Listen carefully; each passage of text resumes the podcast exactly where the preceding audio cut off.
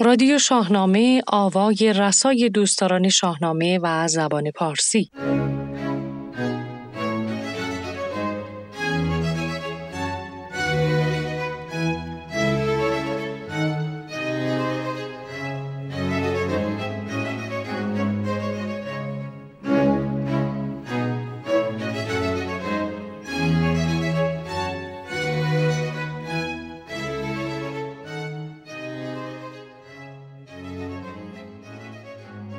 درود به همیهنان گرامی ایرانیان ارجمند پارسی زبانان سراسر گیتی.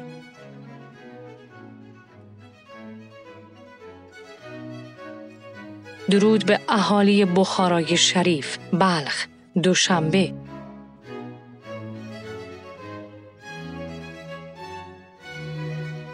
درودی از بن جان به تمام همراهان رادیو شاهنامه.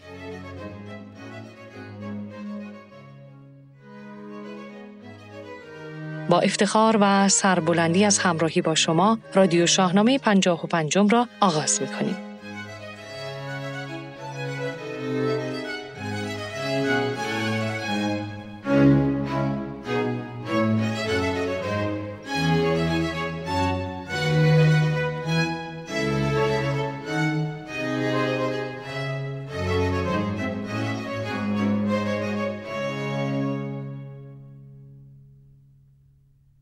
آنچه در رادیو شاهنامه پنجاه و پنجم خواهید شنید.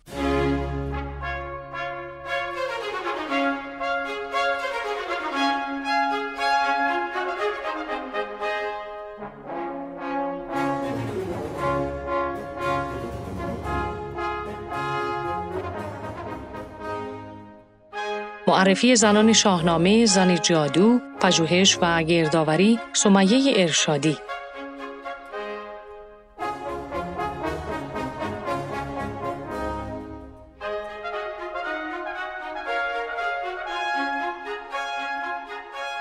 معرفی کتاب واجشناسی شاهنامه اثر جلال خالقی مطلق.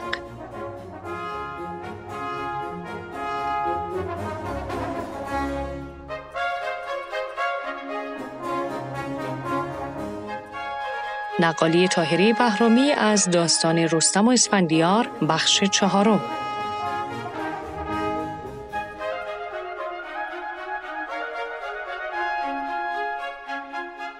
همراه با دوتار نوازی قربان سلیمانی. گوینده فرانک خسروی سردبیر کوروش جوادی. تهیه شده در استودیو باشگاه شاهنامه پژوهان.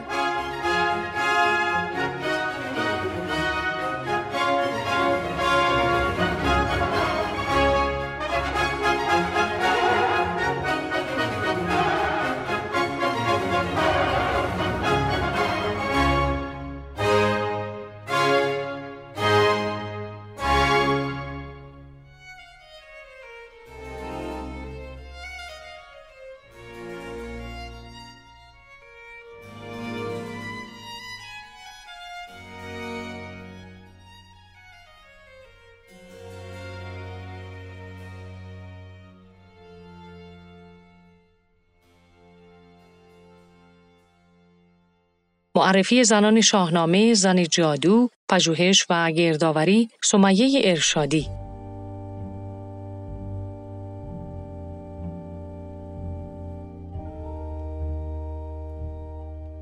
این شخصیت زنی باردار با قابلیت انجام اعمال جادوگرانه که سودابه را در پیشبرد نقشه پلیدش یاری میرساند و در این راه از دو جنین خود گذشته و آنان را سخت می کند. زنی با عملکردها و رفتارهای کاملا دوگانه و متضاد در موقعیتهای متفاوت، ترسو، تابع و محافظه کار در برابر سودابه.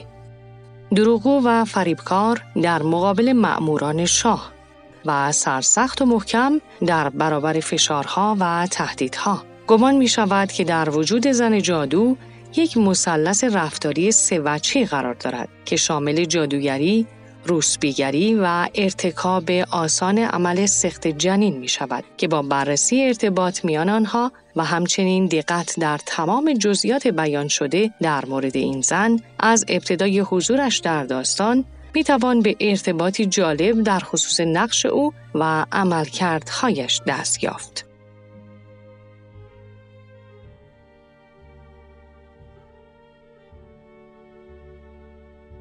زن جادو و چگونگی ورودش به صحنه داستان. سودابه پس از رسوایی و خاری در برابر کیکاووس به فکر اجرای نقشه تازه میافتد. او می‌خواهد وانمود کند که کودک درون شکمش در پی درگیری با سیاوش از میان رفته. اینجاست که زن جادو وارد صحنه داستان می شود و به دستور سودابه داروی خورده و دو کودکش را سخت می کند تا سودابه به دروغ کودکان را از آن خود اعلام کند. زن به شبستان سودابه راه دارد. جادوگر و فریبکار است.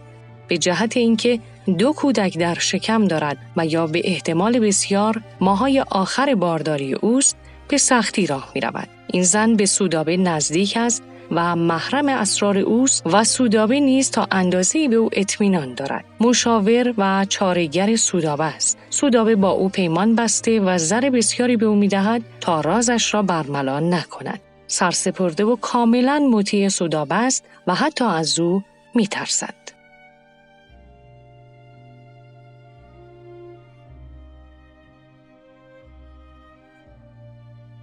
مثلث رفتاری زن جادو زن جادو شباهنگام با خوردن دارویی دو جنین خود را به راحتی و بدون هیچ گونه اندوه یا مخالفتی سخت کرده و سپس توسط سودابه پنهان می شود. چو شب تیره شد داروی خورد زن. بیفتاد از او بچه اهرمن. دو بچه چنان چون بود دیوزاد چه باشد چو دارد ز جادو نژاد. ابیات مطرح شده و سایر اشارات شاعر یک نکته پنهان را می‌تواند در درون خود داشته باشد و آن ارتباط میان سه مقوله جادوگری، روسبیگری و عمل سخت جنین در این زن است. جادوگری نخستین و مهمترین بخش از مثلث رفتاری زن جادوست که چندین مرتبه و با عبارات و کلماتی چون پر از جادوی، پر از بند و فسون، جادو، اهرمن، جادوزن و بدندیش بر آن تاکید می شود. زل دیگر اقدام به عمل سخت جنین است که بر طبق اشارات فردوسی به دلیل سه عامل ترس، سرسپردگی و دریافت زر بسیار انجام می شود. اما جدای از این دلایل با توجه به آنکه این مادر به راحتی و بدون هیچ گونه تردید و یا مخالفتی دست به چنین عمل ناشایستی می‌زند و از سوی علاوه بر آنکه فردوسی بارها به این زن باردار نسبت جادویی و افسونگری می دهد و کودکانش را نیز دو مرتبه بچه اهرمن یک مرتبه دیوزاد و یک بار هم از پشت اهریمن خوانده و پدر کودکان را نیز اهریمن خطاب می کند بنابراین می توان زل سوم عمل کرده او را روسبیگری و در نتیجه کودکانش را نیز نامشروع دانست چرا که فردوسی گویا بچه ای را که مادرش راضی به انداختن آن باشد حرامزاده می داند.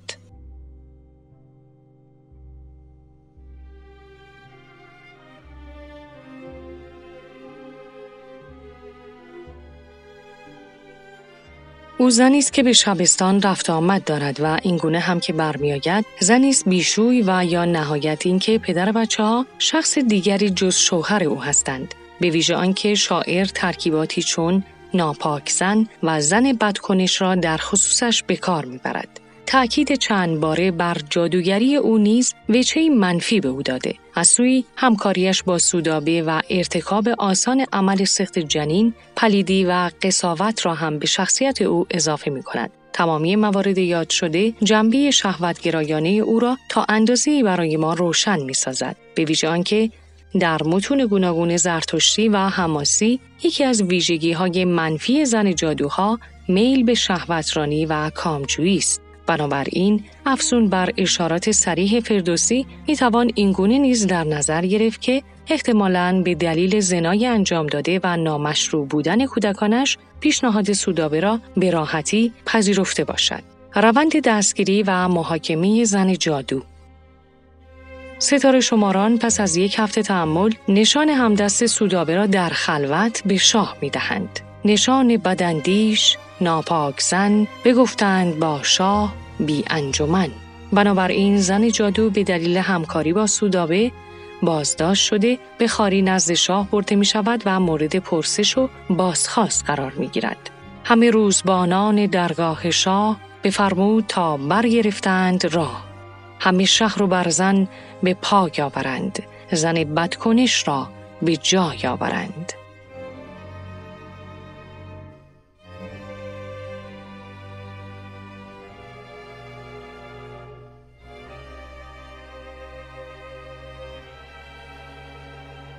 کیکاووس در ابتدای امر تلاش می کند تا با آرامش و وعده و وعید حقیقت ماجرا را از زبان او بیرون کشد. اما زن به دلیل وفاداری ترس از سودابه و یا حفظ جان خیش حاضر به بازگویی حقیقت نمی شود بنابراین شاه دستور می دهد تا او را بیرون برده و با چاره و افسون از او اعتراف بگیرند و چنانچه باز هم سخنی نگفت با اره به دو نیمش کنند. به خوشی بپرسید و کردش امید. بسی روز را نیز دادش نوی. وزان پس به خاری و زخم و به بند بپردخت از او شهریار بلند. با همه اینها زن با زیرکی و سرسختی تمام باز هم از گفتن حقیقت شانه خالی کرده و با فریبکاری و پنهانکاری نقش بیگناهی را بازی می کند که به او تهمت زدند. همچنین بیان می کند که در برابر پیشگاه شاه توان دفاع از خود را ندارد و بنابراین تسلیم نظر شاه خواهد بود. ببردند زن را ز درگاه شاه. ز شمشیر گفتند و از دار و چاه. چون این گفت جادو که من بیگناه چه گویم بدین نام ور پیشگاه؟ به عاقبت و مجازات این زن پس از این ابیات اشاره نشده و نقش او همینجا پایان میپذیرد و ادامه این پنهانکاری ها و نیرنگ ها به گردن خود سودابه میافتند. به اشاره شاهنامه زن از شکنجه نیز نمی حراسد و تا لحظه آخر به سودابه وفادار می ماند. اما به روایت قرالسیر زن به فرو افکندن دو کودک اقرار می کند و سودابه نیز بیان می دارد که زن دروغ می گوید و جادوگر است و آنچه گفته از ترس کشته شدن و شکنجه بوده است.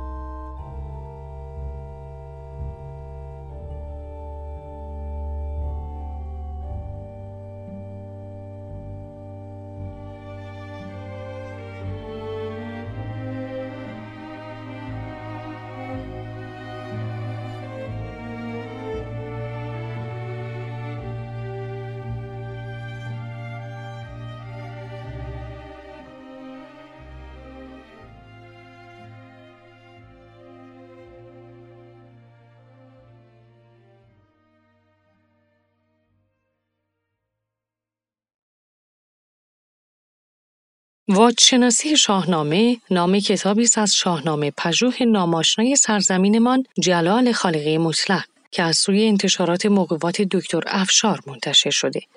یکی از بایسته ترین خیشکاری های پژوهش متن شاهنامه تعیین خانش های واجه های آن است. بدان گونه که خود سراینده می‌خواند در این کتاب کوشیده شده با بهرهگیری از همه منابع موجود از متن کهن گرفته تا بررسی های کنونی خانش احتمالی فردوسی تعیین شود برای این کار نخست وضعیت هر واژه در زبان پارسی میانه بررسی شده و سپس در دست نویس های متون صده پنجم. خانش واژگان در این دو دوره در کنار توانش قافیه در خود شاهنامه مهمترین ملاک و دستمایه در تعیین خانش واژگان شاهنامه است. پس از تثبیت خانش هر واژه به بررسی آن واژه در شاهنامه پرداخته شده. واجه های بررسی شده در کتاب واجشناسی شاهنامه نخست طبق موضوع همخانها یا سامتها و واکه ها یا مصوتها و سپس به ترتیب الفبایی تنظیم شدند. خالقی برای نگهداشت احتیاط علمی خانش خود را غالبا محتمل محتملتر و نزدیکتر نامیده این کتاب اثری ارزشمند و کاربردی است برای پژوهشگران، هنرمندان و دانشجویان تا با خانش درست واژگان شاهنامه بر اساس منابع آشنا شده و آنها را به کار گیرند. با شناسی شاهنامه پژوهشی در خانش واژگان شاهنامه اثر دکتر جلال خالقی مطلق در 680 رویه و قیمت 150 هزار تومان در دسترس دوستداران شاهنامه و زبان و ادب پارسی است.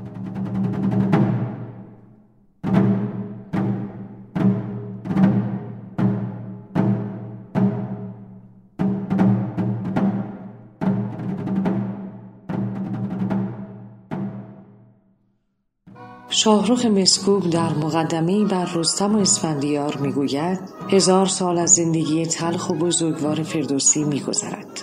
در تاریخ ناسپاس و سفل پرور ما بیدادی که بر او رفته است مانندی ندارد و در این جماعت قوادان و دلغکان که ماییم با حوثهای ناچیز و آرزوهای تباه کسی را پروای کار او نیست. و جهان شگفت شاهنامه همچنان بر ارباب فضل در بسته و ناشناخته مانده است. اما در این دوران دراز شاهنامه زندگی صبور خود را در میان مردم عادی این سرزمین ادامه داده است و هنوز هم صدای گرمش گاه گاه اینجا و آنجا در خانه و قهوه خانه شنیده می شود و در هر حال این زندگی خواهد بود و این صدا خاموش نخواهد شد و هر زمان به آوایی و نوایی سازگار مردم همان روزگار پراگوش می رسد. با هم به بخش چهارم نقالی تاهری بهرامی از داستان رستم و اسفندیار گوش میسپاریم.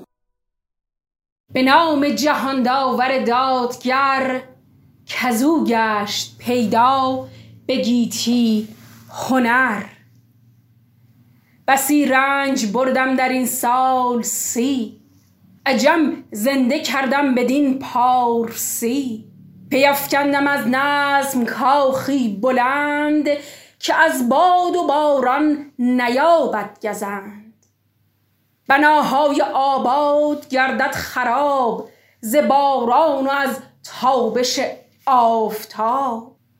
توانا بود هر که دانا بود زدانش دل پیر برنا بود و اما به این جای داستان رسیدیم که زال با رستم جهان پهلوان ایران به گفتگو نشد که مبادا با یل اسفندیار بجنگی که اسفندیار رو این تنه اسلحه بهش کار نمی‌کنه این گفتگو تا صبح به طول انجامی.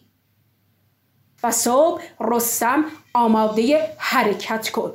رخش را زین کرد سوار بر رخش حرکت رفت به سمت چادر اسفندیار. خبر رسید به اسفندیار یک سوار داره میاد کوه بالای کوه. قد و قامت هیکل پهلوانی برازنده این مرد که دارن می‌بینن نزدیک شد اسفندیار. نگاهی کرد به رستم گفت خوش آمدی جهان پهلوان. و اون رو به داخل چادر دعوت کرد. هر دو پهلوان نشستند بعد از پذیرایی شروع کردند به صحبت و گفتگو. گفتند و گفتند و گفتند تا به اینجا رسیدند که رستم گفت از بستن دست من بگذر. دست مرا نبند آرزوی منو به گور نبر آبروی مرا نریز. باعث نشو که خدمت چند ساله من مورد تمسخر مردم قرار بگیره. اسفندیار خنده ای کرد و گفت عجب! پس تو آورت میاد که دست خودت رو در بند من بدی ها؟ اما بدون کسی که برای بستن دست تو آمده به مراتب از تو بالاتره. شنوی کارهایی که من کردم ز گردن کشان سر برآوردم. نخستین کرم بستم از بهر دین توهی کردم از بت پرستان زمین. من از نوجوانی دست به شمشیر بردم و سوگند یاد کردم. هر کس که از آیین زرتشت روی برگردانه سرش رو با تیغ خودم بزنم. در جنگ با ارجاس چنان تن بی سر و سر و بی تن بر زمین ریختم که زمین از کشتگان پیدا نبود. بعد از شکست خوردن ارجاسب و فرارش به چین آین زرتوش رو به جهانیان رسوندم. با پشوتن از راه هفت خان حرکت کردم. در خان اول دو گرگ همچون فیل کشم در خان دوم شیران را از پای در آوردم و در خان سوم اژدها کشم از پیروزی از هفت خان. با جمعه بازرگانی به رویندژ وارد شدم. ارجاسپ رو کشتم. انتقام اون مردم رو لحراسپ رو گرفتم. حالا بگو ببینم چه کسی در این دنیا چنین کرده که من کردم؟ اکنون که داستان دلاوری های من رو شنیدی باز هم آر داری که دست در بندم نهی؟ در تمام مدت رستم گوش سپرده بود به اسفندیار. رو کرد بهش گفت سخنانت تمام شد. اسفندیار گفت نه. نه. آیا میدانی که من فرزند شاه ایرانم؟ هنون مادرم دختر قیصر است. که او بر سر رومیان افسر است. همان قیصر است سلم دارد نژاد نژادی به آیین و با فر و داد. تو آنی که پیش نیاکان من بزرگان و فرخنده پاکان من پرستنده بودی تو خود بانیا نجویم من از این سخن کیمیا. و تو نسل بعد از نسل نوکران پدر من بودی. حالا آرت میاد که دست خودت رو به بمند من بدی رستم گفت صحبتات تمام شد. حالا گوش کن. کنون داده ده باش و بشنو سخن. از این نام بردار پیر کهن. اگر من نرفتی به مازندران به گردن برآورده گرز گران چه کندی دل مغز دیو سپید کرا بود به بازوی خیشین امید؟ من از راه هفت خان رفتم اما تنها در خانه اول رخش من شیر رو کشت. من بودم که کاووس رو از کوری و نابینایی رجات دادم. من بودم که دل و جیگر دیو سفید رو از پهلوش بیرون کشیدم. من بودم که بارگاه رو بر سر اربند دیو خراب کردم. من بودم که شبان مازندرانی آن یل بی نظیر را از زمین کندم. من بودم که شاه ایران رو به تخت برگردوندم. من بودم که کاووس رو نجات دادم و اون رو به تخت ایران برگردوندم. همان کیقوباد که تو نسب به اون میرسانی مگر دهقانی بیش بود که من اون رو از البرز آوردم و تاجی بر سر شهادم؟ به یزدان سوگند که همان مردم تاج شاهی رو بر پدرم خواستن اما ما رسم و آین نگه داشته و تاج شاهی رو نپذیرفتیم. مکن آنچه گشتاس گوید همی که او راه دانش نپوید همی. بخواهد به دل مرگ اسفندیار که فرمود با رستمش زار تو تکیه چنین بر جوانی مکن ز پیر جهان دیده بشنو سخن شاهزاده اگر من بدانم که گشتاس با بستن دست من تاج شاهی رو به تو میده به یزدان سوگند من دست خودم رو به بند میدم. اما چنین نیست. بمان تا که آن تخت و تاج کلاه به دوزخ برد یا با بر سیاه. آن پدری که به خاطر تاد و تخت جوانی مثل تو رو بخواد بکشتم بده اون پدر نیست بلکه یک گرگ درنده است. همینطور که رستم گرم صحبت بود اسفندیار شروع کرد به خندیدن.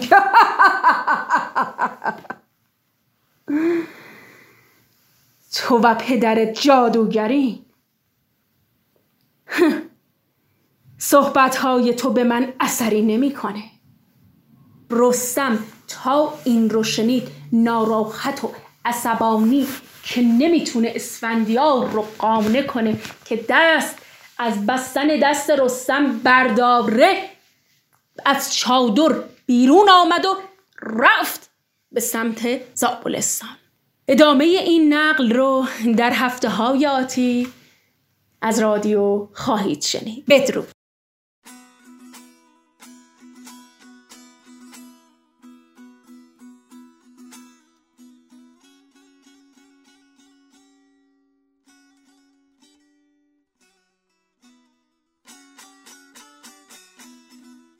دوتار یکی از سازهای مزرابی موسیقی ایرانی است و همانگونه که از نام آن برمیآید دارای دو سیم است. این ساز را معمولا با مزراب نمی نوازند و با ناخون زخمه می‌زنند. دوتار پیشینه چند هزار ساله دارد. انواع دوتار در محدوده مرزهای جغرافیایی ایران به دوتار خراسان با دو گونه شمال و شرق دوتار ترکمن و دوتار مازندران تقسیم می شود. شکل ساز و نحوه در دست گرفتن و سبک نواختن در شمال و شرق خراسان با هم تفاوت دارد. مردم مناطق خراسان قصه ها و داستان های خود را در قالب آهنگ های زیبا سینه به سینه به های کنونی منتقل کردند. محوریت دوتار جنوب و شرق خراسان در شهر خاف و تربت جام و تا حدودی تایباد بوده و مرکزیت دوتار شمال خراسان شهر قوشان است. اما در شهرهای فردوس تربت ایدریه قائن و بیرجن نیز در پی سفر هنرمندان زبده دوتار نواز شرق خراسان این ساز نواخته می شود قربان سلیمانی مشهور به حاج قربان از مشهورترین دوتار نوازان خراسانی است. او در روستای علی‌آباد قوچان به دنیا آمد. و زیر نظر پدرش کربلایی رمضان که خود از دوتار نوازان مشهور شمال خراسان بود نواختن دوتار را آموخت و پس از مرگ پدرش از بخشی‌های شمال خراسان همچون خان محمد عیوض یا عیوض و غلام حسین تعلیم کرد. قربان در کنسرت هایی در ایران و خارج از ایران شرکت کرد و یک آلبوم از آثار او منتشر شد. وی همچنین به کشورهای بسیاری مانند پرو، هلند، تونس، ترکیه، بلژیک، انگلستان، سوئیس، کلمبیا، اکوادور، پاناما، فرانسه و چند شهر آمریکا سفر کرد. از جمله افتخارات وی می توان به کسب مقام اول جشنواره موسیقی لیون فرانسه و همچنین احراز مقام ستاره جشنواره اوینیون فرانسه اشاره کرد. وی دهها اجرای دوتار نوازی در کنسرت های موسیقی کشورهای اروپایی آسیایی و آمریکا داشت. حاج قربان در سال 1385 دوتار خود را به پسرش علیرضا سلیمانی هدیه داد و با موسیقی بدرود گفت. او یک سال بعد درگذشت و در قوچان به خاک سپرده شد یادش گرامی. پاری از دوتار نوازی قربان سلیمانی را با هم خواهیم شنید.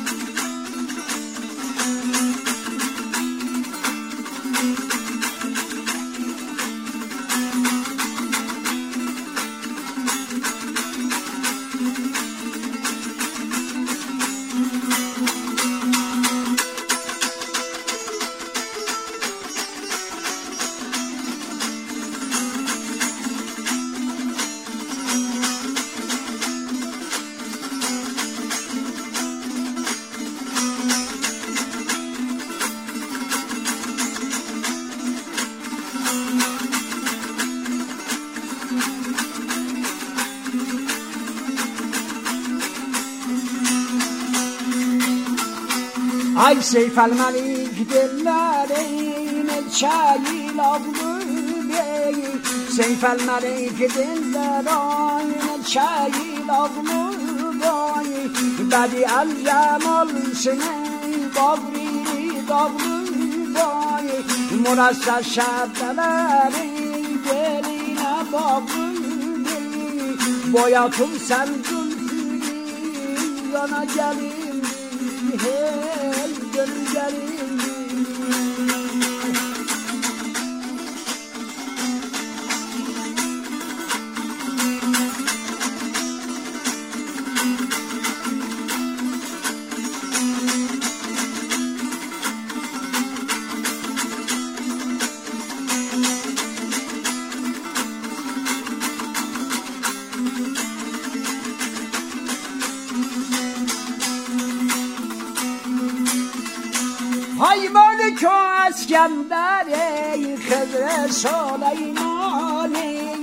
مالک و اسکندر خضر سلیمان جان. خان قیصر بلنی جمشید خاقانی خان رستم حبیبی سهرابی دستان بای سنگر و کم شدابی benim şadım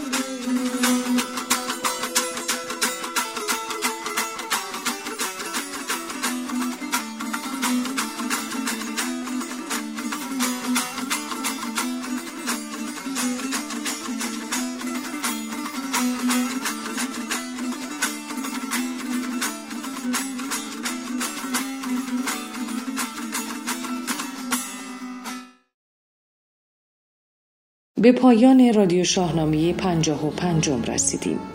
در جان ما نشسته ای, ای هم میهن.